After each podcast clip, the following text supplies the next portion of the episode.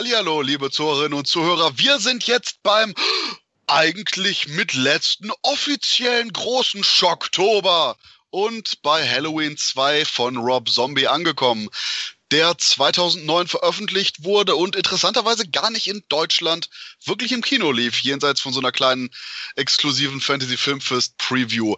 Sagt das schon was über den Film aus? Äh, wir reden gleich darüber.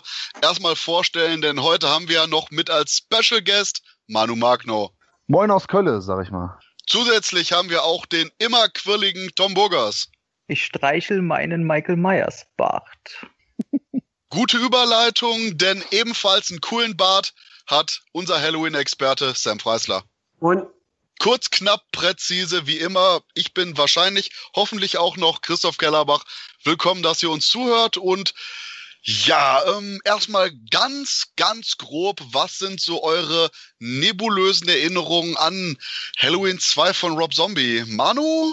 Da läuft eine Frau mit weißem Pferd rum und Michael Myers hat einen großen Rauschebart. Gut, Tom, hast du auch noch diese detaillierte Erinnerung an den Film? Absolut. Also ich weiß von Traumgebilde, Hobo Myers, komische Pferde in langen Fluren und noch mehr Kamerashakes und alles ist irgendwie komisch. Gut, Hobo Myers ist leider nicht so gut wie Robo Myers, oder Sam? ach, was soll ich dazu sagen?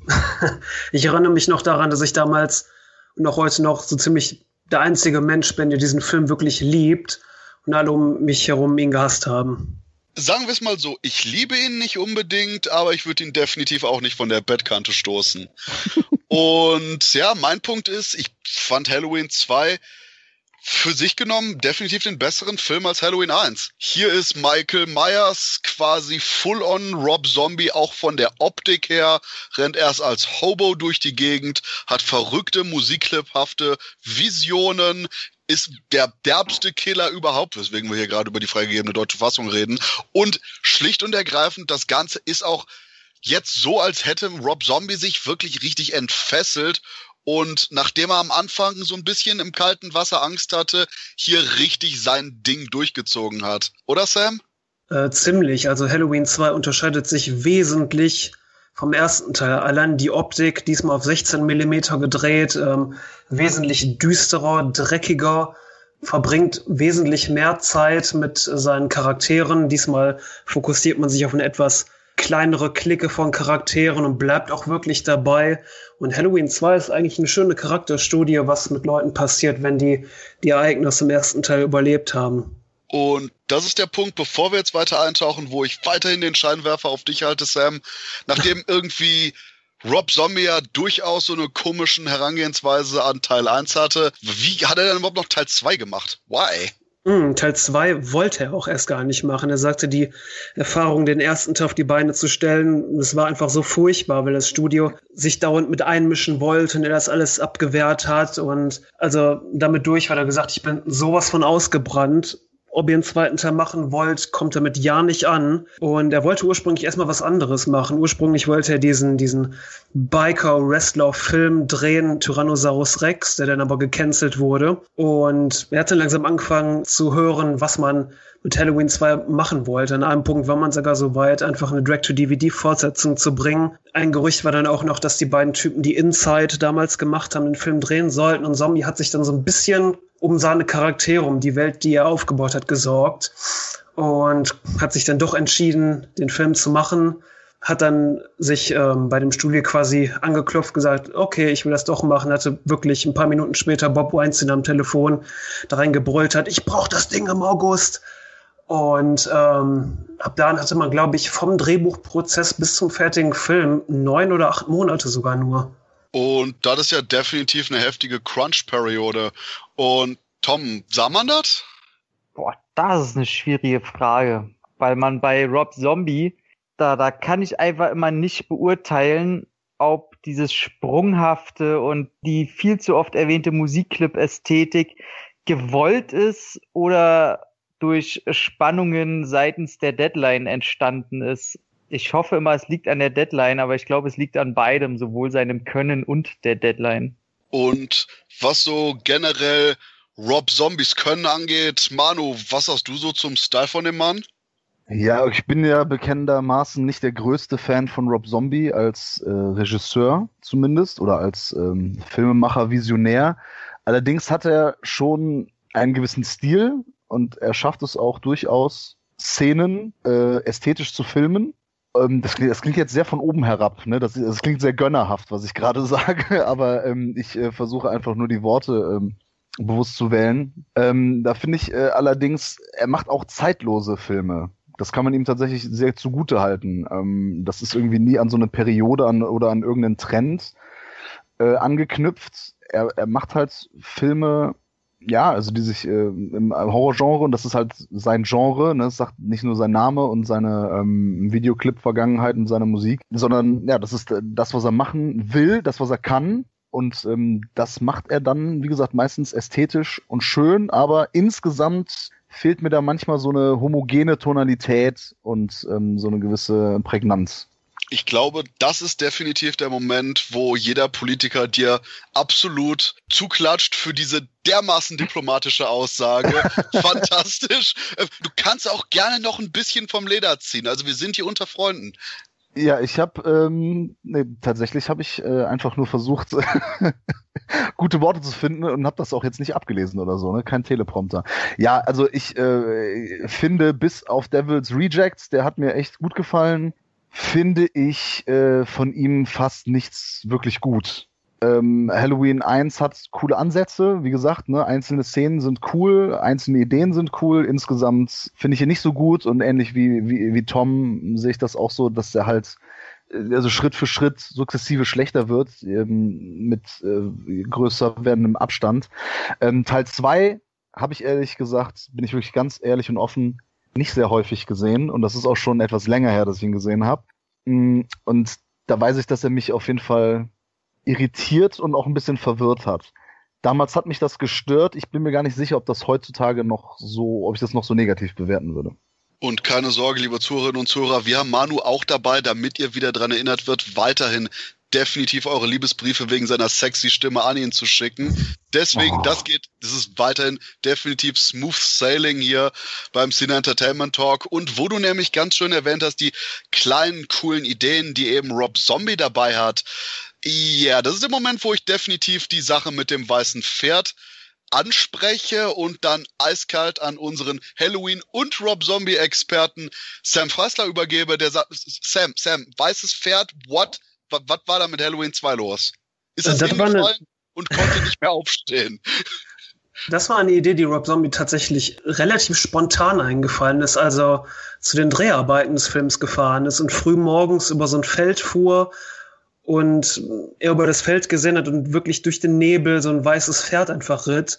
Und er dachte, das sieht so surreal und cool aus, das könnte irgendwie irgendeine Rolle im Film spielen und das äh, hat er sich dann quasi als Symbol genommen, um quasi diese Vision und Träume und die Vergangenheit von Michael Myers und die gemeinsame psychische Krankheit von Laurie und Michael so ein bisschen was Bildhaftes da hereinzubringen. Ich finde ja, ich muss mal ganz kurz noch äh, sagen, ich habe am Anfang ja auch äh, gesagt, von wegen, an was erinnert man sich? Ja, das weiße Pferd. Der Film wird sehr stark immer auf dieses weiße Pferd und auf diese Traumsequenzen reduziert. Das ist nicht gerechtfertigt, das nur darauf zu reduzieren. Außerdem ist das auch durchaus sehr schön gefilmt. Definitiv. Das ist der Aspekt eben, wo ich auch am Anfang meinte, dass da quasi Rob Zombie nicht mehr wirklich die Berührungsängste wie noch beim ersten Remake hatte. Frei nach dem Motto, oh, oh, das Korsett Halloween ist da drüber. Und hier wirklich so, ja, sein Ding durchgezogen hat und das eben auch mit diesen wirklich abgefahrenen Traumsequenzen hatte. Tom, fandest du das auch jetzt persönlicher, beziehungsweise die Traumsequenzen, wie kamen die bei dir an? Problem ist, dass die Traumsequenzen bei mir jetzt nicht auf dem ersten Platz der Makel steht bei Teil 2, sondern äh, einfach kleinere, weitere sind, ohne dass sie mich besonders berühren. Ähm, dass er jetzt seinen eigenen Weg geht, ähm, da, dafür respektiere ich ihn absolut und ich finde es auch gut, dass er seinen zweiten Teil so gemacht hat, weil ähm, ich sag's so wie immer, lieber mit Stil scheitern, als äh, dieselbe Soße immer wieder zu coinen. Und das hat er gemacht, nur komplett kontraher zu meinem Geschmack. Also ich finde da halt wirklich sehr, sehr viel dran schlimm. Und dieses äh, weiße Pferd, jetzt mein Gott, man sieht es hier mal zwei Minuten, da mal zwei Minuten. Ich finde es allerdings als Motivator, wie es ja im Film rüberkommt, da saß ich dann schon davor und dachte mir, okay, wenn du es so machen willst, respektiere ich das, aber ich finde es ganz schön scheiße. Wobei ich da jetzt nachgrab, was war dann auf deiner Top 1 Tom Shitlist für Halloween 2? Einfach die Weiterführung der White Trash, ranzigen Gesprächsthemen und Wortwahl, die er rauslässt. Ähm, der Film fängt schon damit an, dass man zwei Krankenwagenfahrer, Leichenbestatter, was sind die? Weiß ich nicht. Auf jeden Fall hier, wie heißt er? Tim Brake, David Brake? Wie heißt denn der Darsteller? Ja, das Der- nekromantische Duo, meinst du? Ja, also der Film fängt an und man hört sofort wieder, es geht um Leichenfickerei und er sagt, oh, hast du von der die Titten gesehen? Da, also Heike sagt, Leute, schon hast du mich verloren. Der Film hat mich in den ersten fünf Minuten dadurch schon, ich wollte sofort ausmachen, das ist für mich nix. Das ist für mich so stumpf einfach nur. Und ähm, da hat's mich einfach geärgert, dass Rob Zombie einfach nicht aus dieser White Trash Schiene rauskommt. Und das hat der zweite Teil leider bewiesen, der ja sehr wohl persönlicherer Film ist und das merkt man auch. Ähm, bloß dann sage ich mir, okay, dann ist sein, sein persönliches Umfeld oder sein Gusto eindeutig nicht äh, mein Geschmack oder den, den ich teile. Sam, White Trash, take it away. Oh, oh, das, das hört sich jetzt Ich- gemein ich an. find- Ich finde, Sorry. ich finde, der Stil vom zweiten Teil ist gar nicht mal so sehr White Trash. Äh, Er ist eher, okay, bis auf diese zwei komischen ähm, äh, Leichen hin und herfahrer Typen da am Anfang. Gut, du hast auch diese Szene mit diesem Puff, aber abgesehen davon ist der Look eher grungy, würde ich mal sagen. Ich, ich glaube, was da noch so ein bisschen reinspielt, ist, dass ähm, die Optik wirklich auch so unfassbar dreckig ist und der Film so einen unglaublich düsteren, düsteren Ton hat. Das ist auch ein definitives Highlight für mich, weil eben jetzt das Ganze auch einen durchgehenden Tonfall hat. Da nämlich im Gegensatz zu Teil 1 diese extreme Zweiteilung hatte, hier schlicht und ergreifend bei ähm, Halloween 2 konsequent eine Stimmung gefahren wird und man eben nicht mehr diesen schizophrenen Faktor dabei hatte. Und das ist der Punkt, wo ich gerade sag, denn die Remake-Portion, die hier eingebaut wurde, fand ich deutlich cleverer in Halloween 2 gemacht. Man hat nämlich quasi vom Original Halloween 2, wo wir auch natürlich die geschnittene Fassung besprochen haben, schlicht und ergreifend die Krankenhaussequenz genommen und hier als Traumsequenz mit eingearbeitet, was ich persönlich richtig mochte. Oder, Tom? Fand ich ganz schlimm. Okay. Sam, Weil- wie ist deine Meinung? Wir ignorieren jetzt Tom. Es ist einfach, wir bleiben bei ganz schlimm. Ey, komm, sei kein Arsch. Nee, Also äh, Ich finde es auch nicht wirklich schlimm. Ich finde, es passt zum surrealen Ton des Films. Okay, Tom, ich wollte jetzt ein Arsch sein, aber dich trotzdem ausreden lassen. Ja, natürlich. Ich kenne dich ja, mein, mein Schnuckelbärchen.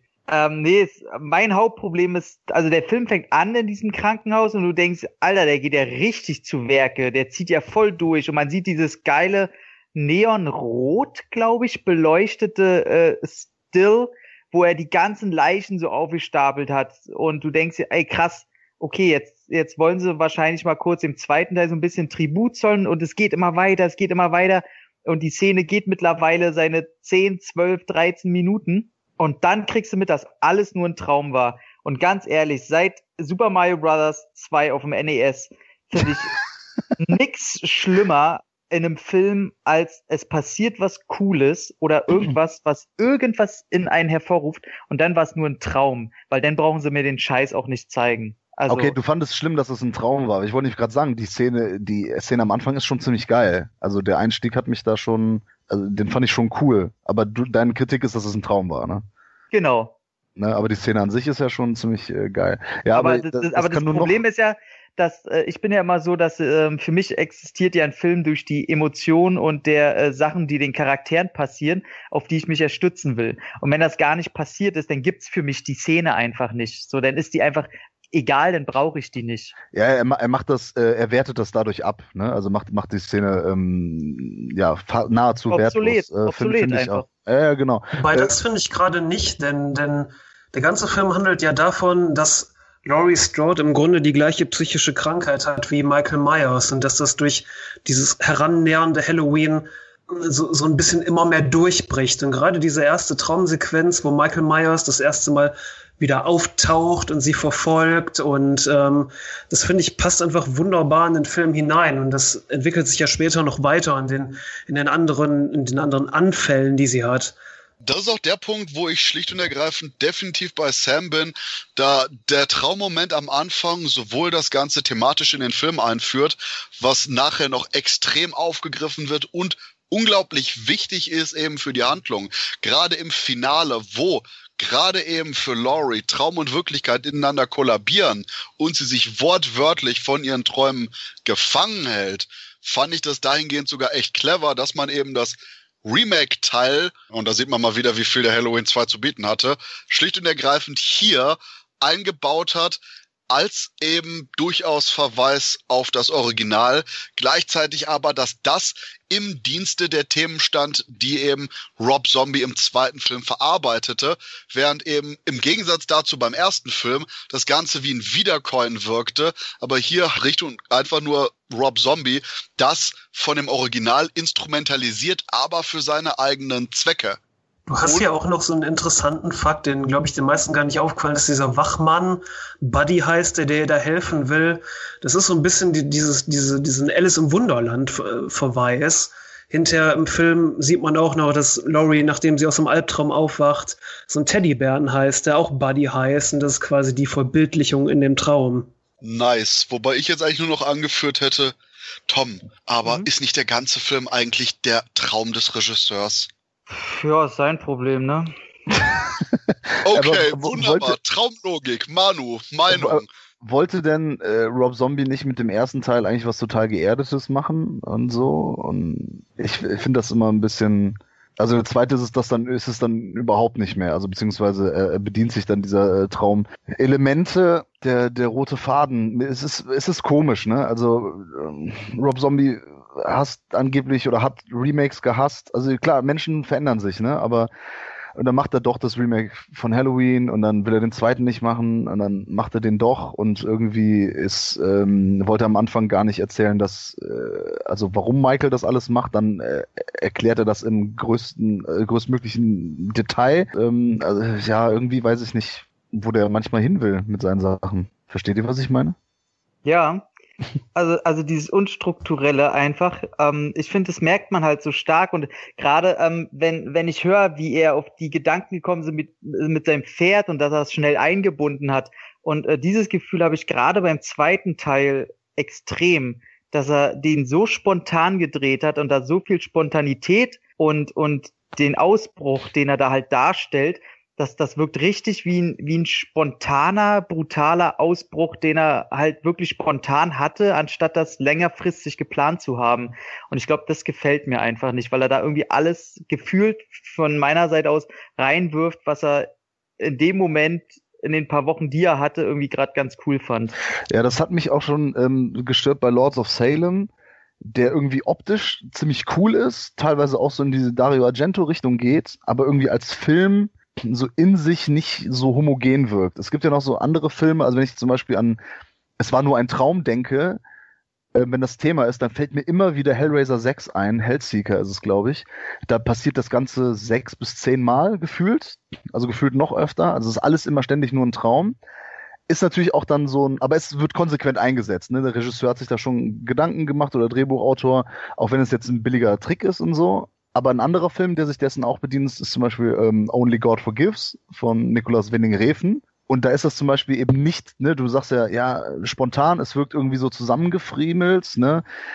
Und da hat das aber alles Hand und Fuß. Da ist halt jedes, jedes Bild, jede Szene ist halt ein, ein eingerahmtes Kunstwerk und da ist nichts dem Zufall überlassen. Und das merkt man aber auch an der Inszenierung. Das wäre dann quasi so der Gegenentwurf dazu wieder. Ne? Und gerade wenn vorhin wurde, war ja auch von den Charakteren äh, die Meinung, ähm, wo wir ja gegensätzlicher Meinung war, wo es hieß, da gab es nur die am Anfang, die so ein bisschen äh, White Trash oder Assi waren oder sonst wie.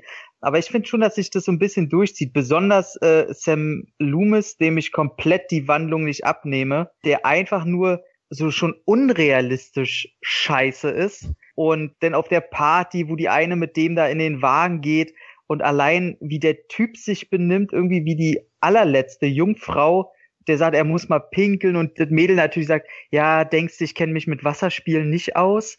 Und äh, du denkst dir, oh Mann, ja, ey, wir wissen's, ihr seid da alle ein bisschen, äh, ne? Edgy. Und das, ja, ja, genau, so. Nicht, dass ich generell irgendwie dagegen was hab oder so, aber so. Jetzt gegen Edginess oder Pinkelspiele? Ey, Ja, bitte genauer werden. Ja, ey, für mich gibt's das Wort pervers sehr, sehr selten, sag ich mal. Okay, Aber das Entschuldigung, dass ich nachgefragt habe. Es tut mir leid. Gerne, immer wieder. Ich bin da sehr offen. Ich habe da kein Stopp, Problem stopp, mit. stopp. Mein, mein Problem ist aber, dass er mit dem Holzhammer so draufhalten muss.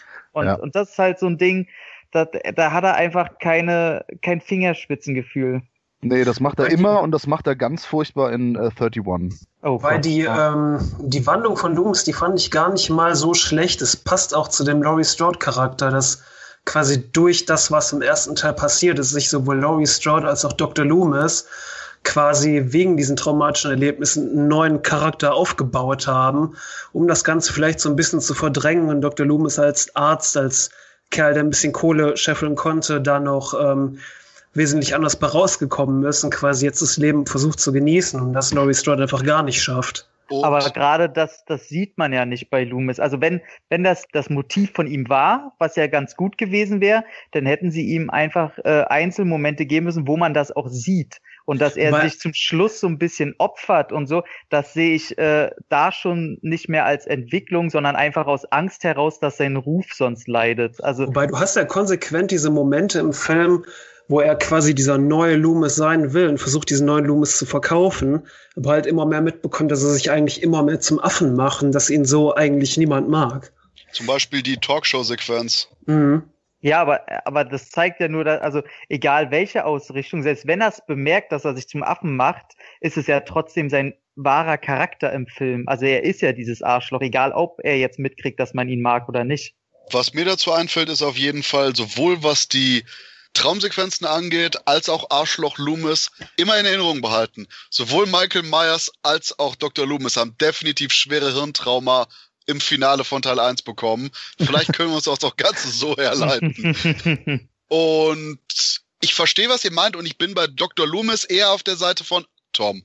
Und da eben, dass das mir zu radikal war, gerade von dem emotional durchaus noch positiven Helfer hin zu diesem Vollarschloch hier, dass dahingehend noch ein bisschen intensiver eben das, was Sam gesagt hatte, selber im Film hätte herausgestellt werden müssen für mich, während allerdings die Wandlung von Laurie Strode bei mir definitiv funktioniert hat Hm. und ich deswegen da quasi emotional dazwischen stehe, was 50-50 von den Figuren angeht. Wobei du hattest ja auch im ersten Teil die, die, die ähm, Szene, wo Dr. Loomis quasi sein, sein eigenes Buch als Meisterwerk betrachtet. Also Dr. Loomis war schon in Teil 1 von Rob Zombie nicht so ganz der ehrenhafte Helfer wie in John Carpenters Film. Da brodelte, sag ich schon mal, was im Untergrund, das dann in Teil 2 durchgebrochen ist.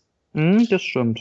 Eine Sache, die ich persönlich noch irgendwie ein bisschen zu ausgeführt fand, war die komplette Mittelstreckensequenz mit dem komischen ähm, Halloween-Party-Typen, dessen äh, Laden und es macht auf der einen Seite natürlich Sinn, dass äh, Michael Myers jetzt, wo er zurückkommt, vielleicht auch da eben ein Massaker anrichtet, wo seine Mutter sich ausgezogen hat, wo sie Mutter gestrippt hat und das vielleicht durchaus auch noch so eine kognitive Sache ist, dann der Rache für die Leute, die vielleicht seine Mutter ausgenutzt haben, da seine Mutter ihm ja auch konsequent erscheint, aber darüber hinaus auch noch dermaßen viel Zeit vorher mit den Charakteren zu verbringen, fand ich, war da ein bisschen über, gerade weil der Film sonst durchaus eben wiederum fokussiert war auf eben das Dreigestirn Loomis, äh, Laurie Strode und Michael Myers. Und ja, das war der Punkt, der mich im Mittenteil definitiv ein paar Mal rausgerissen hat. Wobei ich hatte gar nicht den Eindruck, dass die so viel Zeit einnehmen. Das ist vielleicht so eine fünf Minuten Sequenz, aber so viel? Aber vielleicht war genau das, dass du genau zur falschen Hm. Zeit im Filmfluss fünf Minuten Personen hattest, die du quasi vorher nicht gesehen hast und nachher nicht sehen wirst, was mich dann auch wieder dazu bringt, heilige Scheiße. Halloween 2 ist, natürlich die deutsche Fassung, über die wir reden, definitiv der härteste von allen Halloween-Teilen, oder Sam? Äh, ziemlich. Ähm, ich ich habe das schon mal an einer anderen Stelle beschrieben. Für mich ist Halloween 2 vom Stil her wie so ein fieses, lo-fi, dreckiges Punk-Record aus den, aus den frühen 80ern. So fühlt sich der Film an. Nur, dass der halt eine wirklich geile Optik hat und das versucht mit so einem Drama-Element zu verbinden.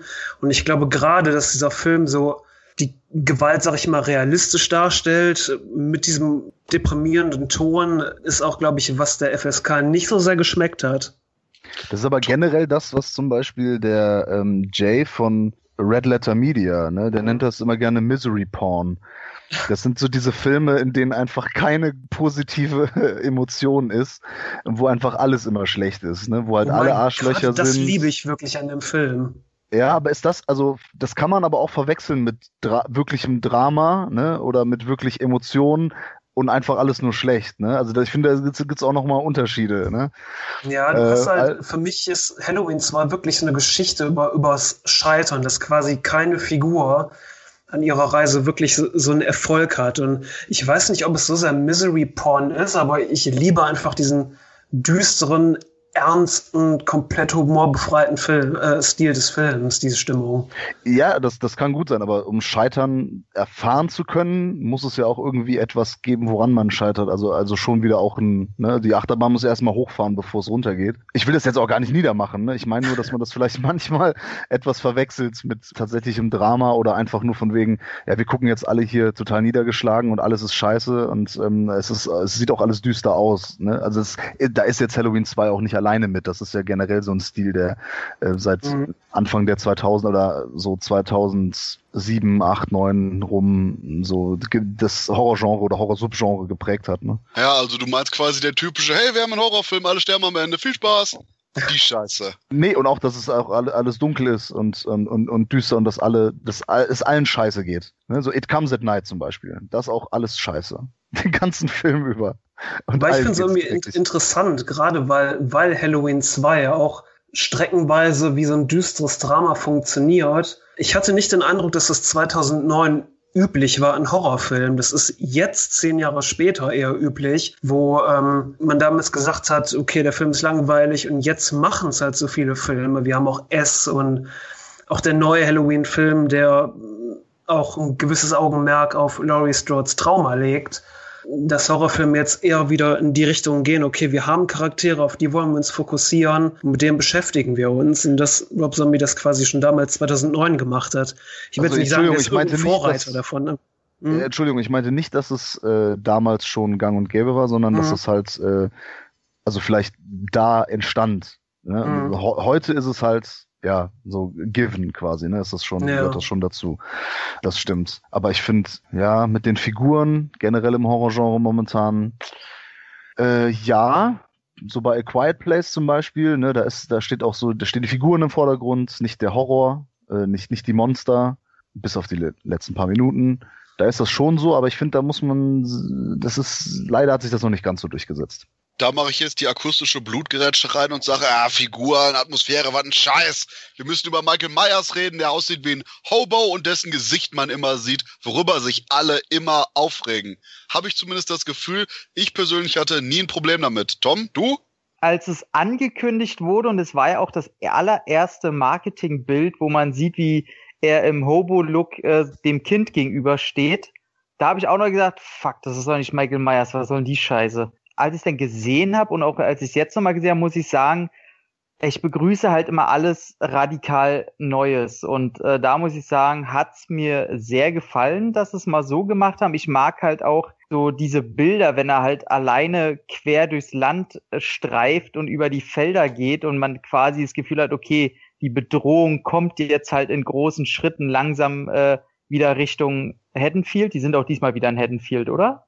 Mhm. Das mochte ich, mochte ich sehr und dass man dadurch halt auch öfter oder er hat auch einfach die Möglichkeit, ihn mal in Situationen zu zeigen, was er denn macht, wie zum Beispiel eben, wo er sich ernährt, was er ja am allerersten Halloween nur andeuten und in Halloween Resurrection.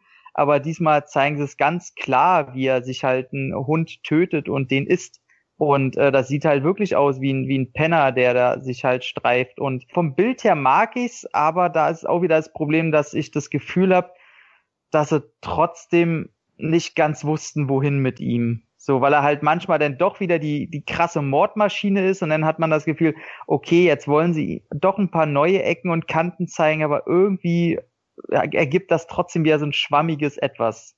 Ja, aber er hat ja gar keinen Charakter, auch da nicht. Also Mhm. er hatte in, im, im Original bei John Carpenter hatte er das nicht und das war ja auch durchaus bewusst so gemacht. Ähm, dann wollte man ihm oder wollte Rob Zombie ihm dann letztlich irgendwie im ersten Teil dann halt eine Geschichte oder eine Entwicklung geben, aber ganz ehrlich so, aber der hat doch nicht wirklich einen Charakter. Der ist, der ist halt einfach ein abgefuckter böser Typ, der Leute umbringt und dann immer nach Haddonfield geht. Wäre vielleicht auch mal eine Idee, aus Haddonfield auszuziehen, woanders hin. Michael Takes Manhattan.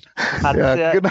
In Age 20 ist er ja, Ja. mal drauf gekommen. Ja, ich weiß, aber es kam halt eigentlich zu selten vor, ne? Ist genau wie Gotham, ne? Dass überhaupt in Gotham noch Leute leben, ne? Das ist eigentlich total bescheuert. ne? so, so viele Irre wieder rumlaufen, ne? Das ist eigentlich Ja. woanders hinziehen. Ja, okay, nur so ein Gag am Rande. Aber ähm, ich finde, mir fehlt da, äh, das ist nämlich auch wieder Thema Drama, äh, Sam, mir fehlt da Mhm. wirklich ein Charakter oder eine charakterliche Entwicklung. Da, da passiert doch eigentlich nichts, außer dass er halt irgendwie so ein, so ein böser Typ ist und der halt jetzt auch dieser Look, okay, vielleicht war es damals nicht so krass, aber der ist auch mittlerweile so overused. So dieses groß, breite Schultern, Bart, also das sieht man jetzt auch ständig, ne?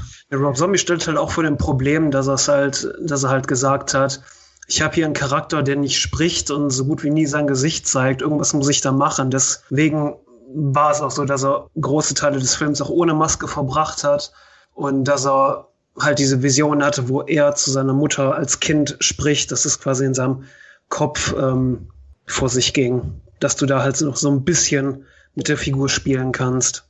Aber die Sache jetzt, nehmen wir das Beispiel, er, er muss sich irgendwie ernähren, er tötet den Mhm. Hund, er isst den.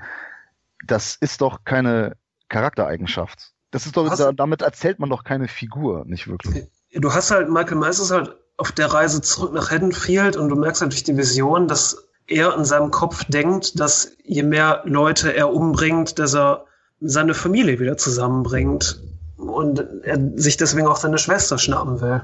Und du hast gleichzeitig auch durch die Sache am Anfang, jetzt mit dem Auftauchen des weißen Pferdes, auch wenn ich das immer noch ein bisschen sehr blockig da eingefügt finde, dass quasi das auch wieder eben ein Querverweis nicht nur auf seine Mutter, sondern auf die Kindheit ist, wo er sich dann eben wieder dran erinnert, was auch wieder eben darauf anschließt, dass man eben diese Reise zurück in die Kindheit, diese Reise zurück zu dem eigentlichen Ausgang eigentlich dabei hat. Auch wenn ich da jetzt definitiv genau zwischen Manu und Sam bin, wo ich sage, ich sehe es, aber ist mir definitiv zu grob. Wobei bei den dramatischen Szenen ich immer noch sage, gerade was Laurie durchmacht und auch eben bei der Kinofassung eigentlich relativ okay ist und dann kontinuierlich sich verschlimmert vom psychischen Zustand, während beim Director's Cut sie am Anfang echt schon ein bisschen fertig ist und dann nur noch schlimmer wird und man das gut rausgestellt hat.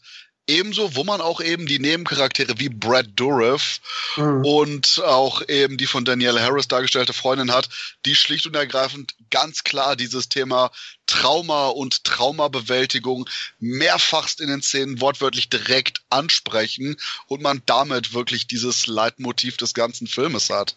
Wo ich dann halt auch so ein Aufatmen mal hatte, zeigt dann ganz klar, was mir äh, gefehlt hat im Film. Und zwar eben die Figur von Brad Dourif, äh, Mr. Chucky himself, der wunderbar emotional in diesem Film agiert und das Traurige ist, dadurch fast wie ein Fremdkörper wirkt. Ich habe gemerkt, seine Figur, der dann natürlich äh, probiert, seine Familie in Anführungszeichen zusammenzuhalten, da er ja quasi Laurie Strode, ich weiß nicht, hat er sie offiziell adoptiert nicht, aber sie wohnt bei ihm halt, ne? Er da hat sie schon- halt aufgenommen, weil er halt der Einzige ist, der ihr Geheimnis kennt, dass sie halt von Michael die Schwester ist. Und er fühlt Ja. sich deswegen schuldig. Genau. Und äh, das fand ich alles, auch die kleinen Szenen mit ihm und den zwei Mädels dann, das fand ich alles sehr, sehr niedlich und gekonnt inszeniert.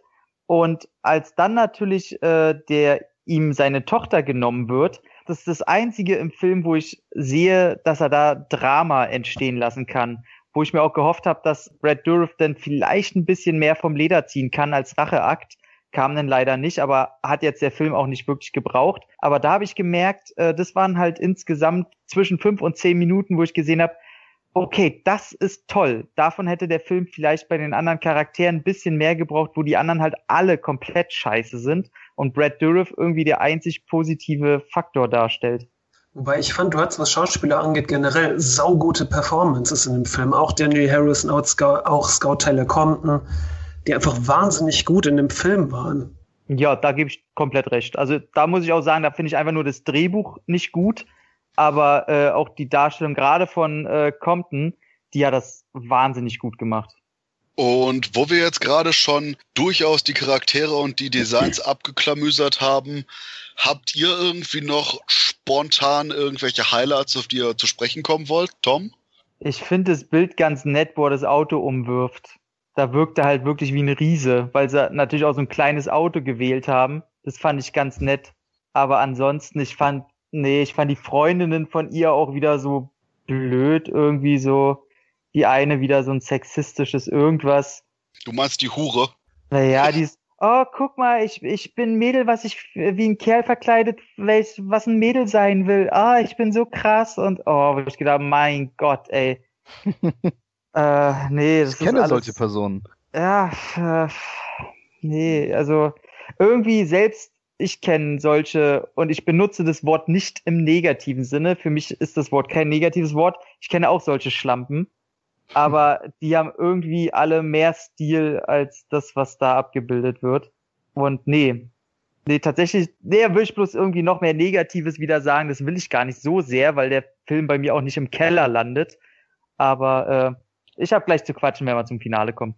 Ja, aber wo du schon Schlampe sagst, ähm, ich glaube, äh, hier Sherry Moon Zombie, ähm, die ist einfach, glaube Gute ich, mit, Überleitung, toll gemacht, Manu. ja, habe ich mal ganz, ganz subtil, so äh, wie es passend für Rob Zombie ist, habe ich mal ganz so subtil wie er einfach mal so eine Überleitung geschafft, geschaffen. Ähm, natürlich muss sie auch wieder in dem Film sein und deswegen läuft sie da auch mit dem Pferd, glaube ich, rum, weil ich unterstelle einfach mal, das ist gut für die Familienkasse, wenn man seine eigene Frau castet und wenn die in jedem verfickten Film mitspielt. Äh, so, und aus keinem anderen Grund ist sie dabei. Und das wollte ich noch mal sagen zum Thema äh, Schlampe und weißes Pferd. Ich glaube also, glaube aber doch. tatsächlich, dass da ich ich verfolge die beiden ja schon und ich finde die als Paar immer recht niedlich, weil die ja wirklich alles zusammen machen und die war ja, Ja, ich bin einfach ein zynisches Arschloch, ne? Das, ist- das ist jetzt auch das, nicht alles. das ist auch, so kommt man gemeint. auch einfach nur gesunder durch den Alltag, da muss man auch sagen. Aber was Sherry Moon Zombie angeht, da äh, werde ich jetzt definitiv meiner Tradition treu bleiben und natürlich die bessere Slasher-Serie ansprechen. Freitag der 13. Denn hey, jetzt mo- mordet Michael Myers im Auftrag seiner Mutter. Und alles, was Michael Myers mehr macht wie Jason Voorhees, macht Michael Myers cooler. Ich freue mich Ah. auf Michael Myers in Space. Yes!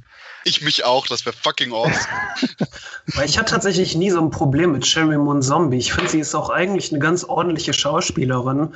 Sie hat mich jetzt auch in Halloween 2 nicht wirklich gestört. Ich fand sie in 31 nicht wirklich gut, aber den Film fand ich auch, auch als Rob Zombie-Fan nicht wirklich gut. Aber hier hat sie mich auch nicht wirklich gestört.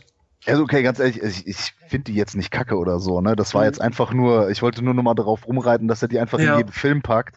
Und ähm, die ist auch nicht schlecht, ne? Die, die spielt, die Rollen, die sie hat, äh, die spielt die auch immer ganz gut, auch hier bei Lords of Salem und so, auch wenn die halt immer halb nackt rumläuft und so, aber nee, das, das passt schon. Aber äh, ich wollte halt nur sagen, nur noch mal darauf hinweisen, dass halt, ne, dass das immer so eine Klickenbildung da ist. Und dass Ja. er auch, auch, auch bei Halloween 1 da eigentlich seine ganzen Kumpels da auch wieder mitgenommen hat. Also sagen wir, er ist der Til Schweiger des amerikanischen Horrors. Sehr gerne.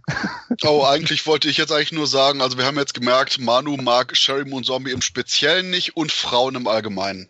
Sam, was hast du noch Natürlich. gesagt zu Ich fühle mich, wie- fühl mich wie so ein Gangster-Rapper, der hier so falsch verstanden wird.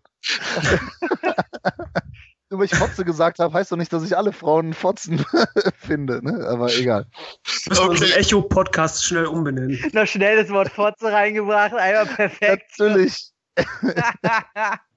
Sam, schnell, was sind noch deine Highlights? Für mich wirklich die, die beste Szene, die hatte Tom eben schon angesprochen, ist halt die Szene, wo Brad Dourif zusammenbricht, weil er seine tote Tochter gefunden hat. Die geht mir wirklich jedes Mal zu Herzen. Das ist einfach eine richtig, richtig tolle Szene. Ja, da habe ich auch fast wie die letzte Fotze fast angefangen zu weinen. Da gehe ich sogar so weit und sage, das ist wahrscheinlich eine von den Filmszenen, wo ich mich gerade spontan dran erinnern kann, die mich am meisten kalt erwischt hat, wo ich ganz extrem in einem Horrorfilm von Rob Zombie und generell mit den Tränen gerungen habe, weil Brad Dourif das einfach nur so großartig spielt und ich echt sagen muss, ja, hat mich dermaßen erw- komm, komm, Tom, dich doch auch, oder? Schmuckle. ähm, was? nee, ähm, also war schon nah dran. Ich weiß nicht ganz, woran es liegt. Also ich habe in anderen Filmen, auch in Horrorfilmen, ich habe auch kein Problem damit, dicke Männertränen zu heulen. Ähm, da war ich nur hart an der Grenze. Bei mir war es, glaube ich, eher das Problem, dass ich mich, und jetzt bitte ausreden lassen, gefreut hatte, dass somit Platz gegeben wird für eben einen Brad Dourif Revenge Ende. Und äh, das war halt quasi wie so ein, okay, geil, jetzt erlebt er was richtig Schlimmes, aber jetzt, jetzt dreht er frei. Ähm, dass das so die Bühne war. Allerdings, es ist ein krass emotionaler Moment. Also da lasse ich auch nichts drauf kommen. Und es hat nicht nur mit dem wunderbaren Brad Dourif zu tun. Und selbst wenn ich äh, Daniel Harris eher weniger leiden kann, war trotzdem ihrer Figur, die schon so viel durchgestanden hatte, dass sie nochmal so rangenommen wird, war schon heftig. Und wo du das gerade wunderbar überleitest mit dem Revenge-Ende, Leute, das Ende. Das ist der Punkt, wo ich auch wieder eiskalt den Fokus auf Sam richte und sag, Sam, erklär uns doch mal bitte die zwei verschiedenen Enden des Films. Was passiert da? Also im Director's Cut Ende sehen wir halt dieses Geschehen in dieser, in dieser Hütte auf diesem Feld, die halt von der Polizei umringt ist, in der Michael Rory verschleppt hat. Und im Director's Cut ist der Unterschied, dass Michael auf Dr. Loomis zuspringt, die beide brechen durch die Wand, er, er sticht Dr. Loomis, er wird niedergeballert, dann kommt Laurie aus, aus der Hütte heraus, nimmt Michaels Messer, will auf Dr. Loomis zugehen und wird dann auch noch erschossen. Und dann gibt's halt einen langsamen Zoom auf sie drauf, wie sie alle drei toter liegen, dann der Zoom auf Laurie und dann sieht man halt wirklich ihre letzten Gedanken, dass quasi die psychische Krankheit, was auch immer sie da hatte, komplett sie ähm, vereinnahmt hat und das ist wirklich die letzte Vision, die sie hat. Ähm, und dazu spielt Love Hurts in einer etwas anderen Version. Sam, ähm, du hast eine Sache vergessen im Director's Cut Ende, eine sehr, sehr kritisch besprochene. Mm, ja, Michael Myers spricht und schreit stirb. Und das Kinofassungende ist dahingehend anders, dass Laurie überlebt. Sie, ähm, Michael Myers wird in der Hütte angeschossen, fällt um. Laurie nimmt sein, sein Messer und sticht quasi auf ihn ein, kommt dann aus der Hütte raus und setzt seine Maske auf. Und sie überlebt halt. Und somit könnte man da die Vision deuten, die letzte, dass sie jetzt halt in eine Irrenanstalt verlegt wurde. Und Manu, jetzt wo du das Ende gehört hast, wo du sagst, ja, Favoriten? Ich wollte nochmal zu Tom sagen, also wenn man weinen möchte, mal richtig ordentlich weinen möchte, dann empfehle ich, empfehle ich die Serie Six Feet Under. Und die hat auch das geilste Ende okay, wir sind hier nicht zum Heulen gekommen, wir sind hier zu Michael Myers gekommen. Kinder, Fokus. ja, ich, wie gesagt, ne, ich, ich bin ehrlich, ich habe ich hab das lange nicht mehr gesehen. Ich habe ähm, tatsächlich beide Enden gesehen. Ich äh, bin da auch. Redender mit dem, Michael mit, oder nicht redender Michael? Das, das ist die Sache, ne? Redender Michael ist nicht cool. Also vor allem wenn, äh, dann sehe ich das wie Tom. Warum dieses eine Wort? Und also da, hätte da hätte man mehr rausholen können äh, die, dieses äh, generelle mit, da kommt die Polizei und erschießt äh, alle, finde ich halt, das gefällt mir generell auch nicht. Das ist mir zu, das ist zu gewöhnlich. Ja, ich bin da unentschlossen. Tom, ich glaube, du hast eine klare Meinung dazu. Äh, ich finde beide Endscheiße. Yes! Ähm, weil Laurie kommt raus, setzt die Maske auf uh, okay, jetzt, jetzt ist es auf sie übergegangen, sie ist jetzt äh, die Mörderin, bla bla bla, so, so fauler Budenzauber wie in der billigsten Kirmes. So ein Scheiß brauche ich nicht. Generell auch, wie Manu schon sagte, äh, kleines Holzhaus, Holzhütte, äh, wem gehört die überhaupt? Ähm, warum steht die einfach am Rand? Aber egal. Ähm, nicht das Stroh. Genau. Blas mir doch ein ähm, dass da äh, denn die Polizei auf, ein, auf einmal hat hätten viel Tausende von Polizisten, die vorher anscheinend irgendwie da nichts zu tun hatten im Film.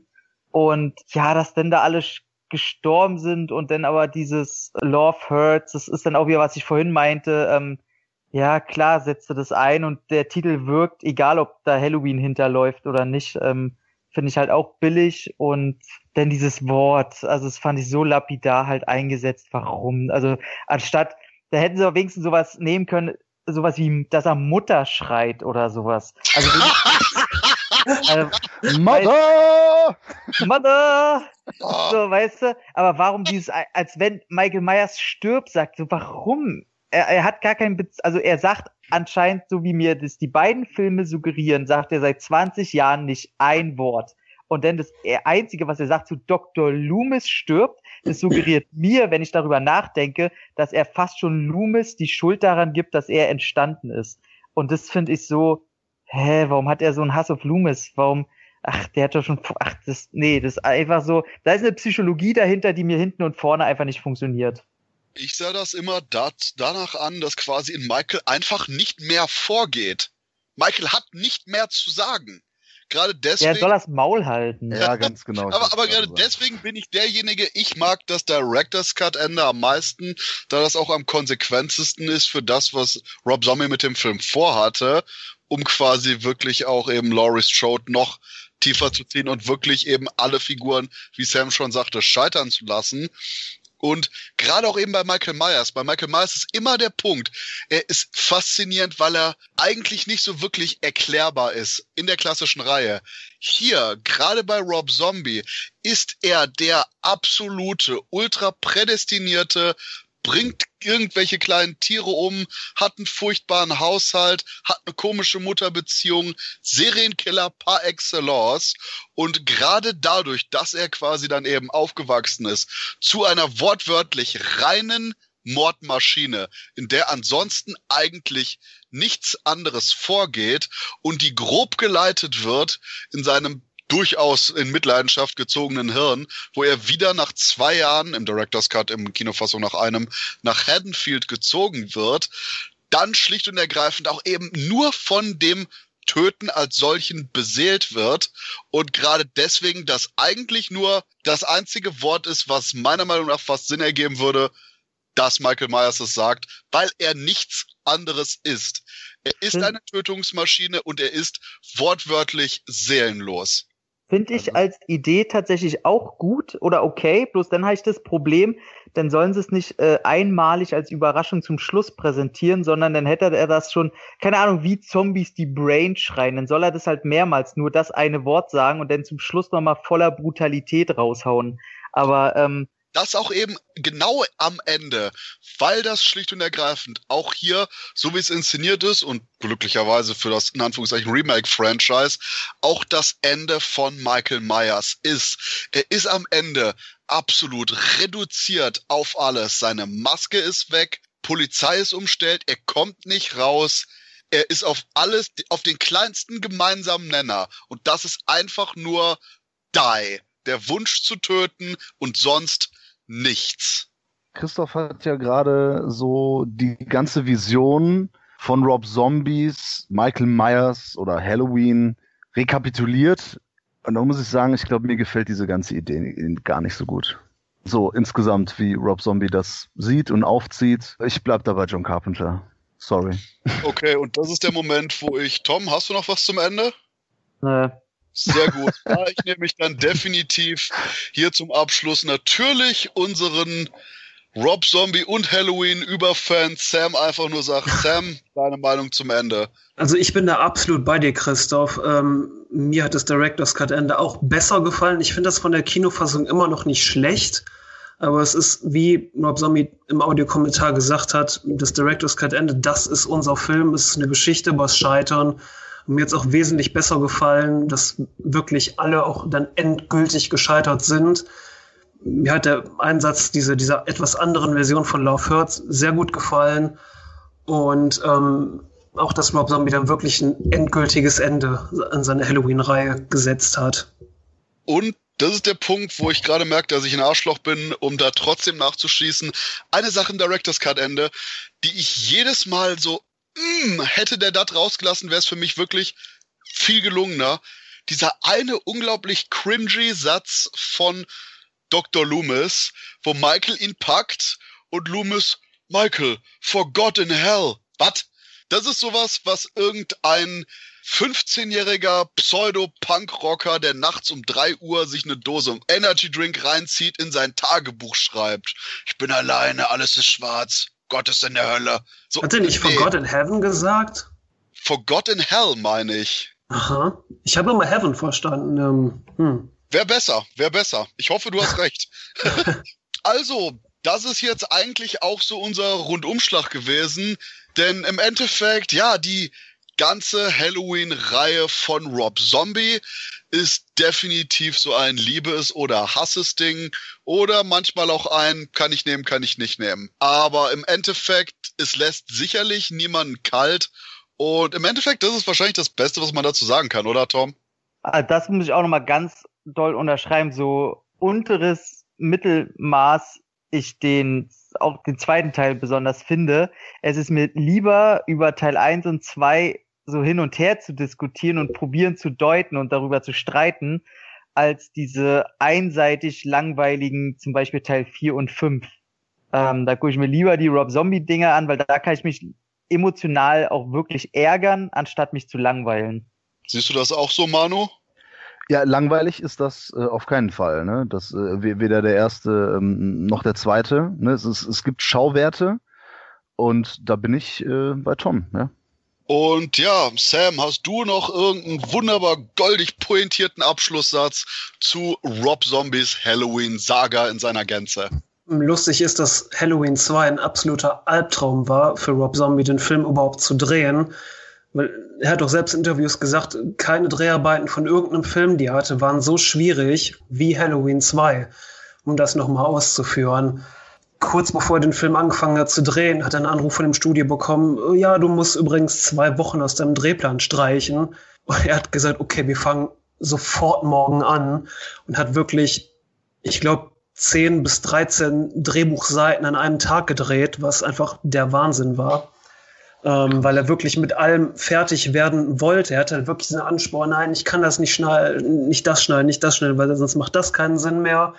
Dann hat halt das Problem, dass irgendjemand ein paar Filmrollen am Flughafen ge-X-rayed hat und einfach das ganze Filmmaterial am Arsch war.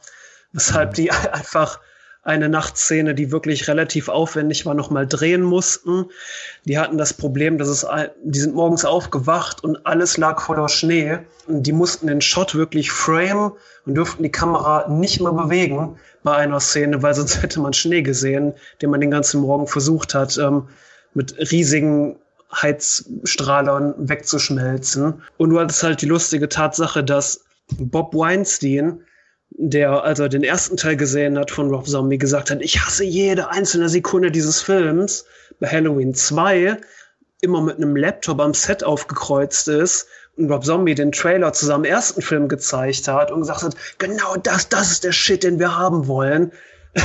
und Rob Zombie quasi sich selbst vor sich selbst verteidigen musste und das eine absurde Situation war. Und bei all dem Drama hinter den Kulissen bin ich doch überrascht, dass daraus wirklich so ein ich sag mal, für mich persönlich sehr guter Film geworden ist. Für, für, für mich ist es persönlich einer der besten Horrorfilme, die wir in den letzten paar Jahren hatten.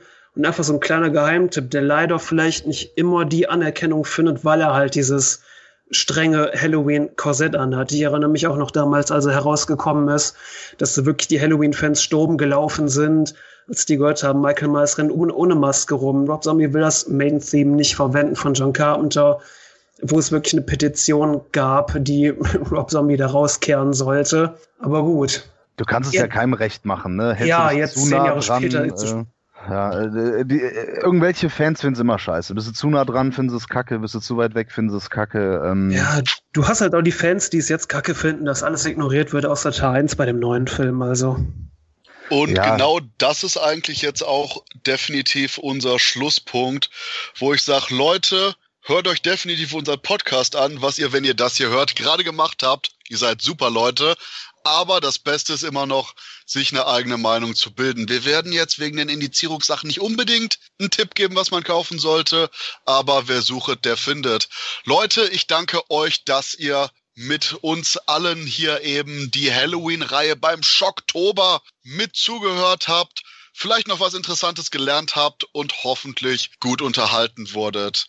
Wir werden demnächst mal wieder ein paar Sachen machen, die nicht unbedingt so viele Leichenberge hervorrufen. Oh, haben wir Leichenberge hervorgerufen? Ich hoffe nicht. Aber ja. selbst wenn, lasst es uns das wissen. Deswegen gebt uns die Meinung, wie hat euch der Schocktober gefallen? Wir werden ja jetzt definitiv mit vielen Podcasts im Oktober unterwegs. Lasst uns ein Like da, wenn es euch gefällt hat und wenn nicht, auf jeden Fall bitte sagen, was nicht gut war und erst recht bitte, was gerockt hat. Und in dem Sinne, ja, Leute, wir sind durch mit Michael Myers. Zumindest mit den ersten beiden Sagen und ich rede hier viel zu lang. In dem Sinne einfach nur Leute, weiterhin viel Spaß beim Zuhören und noch viel Spaß bei den Halloween-Filmen. Bis dann.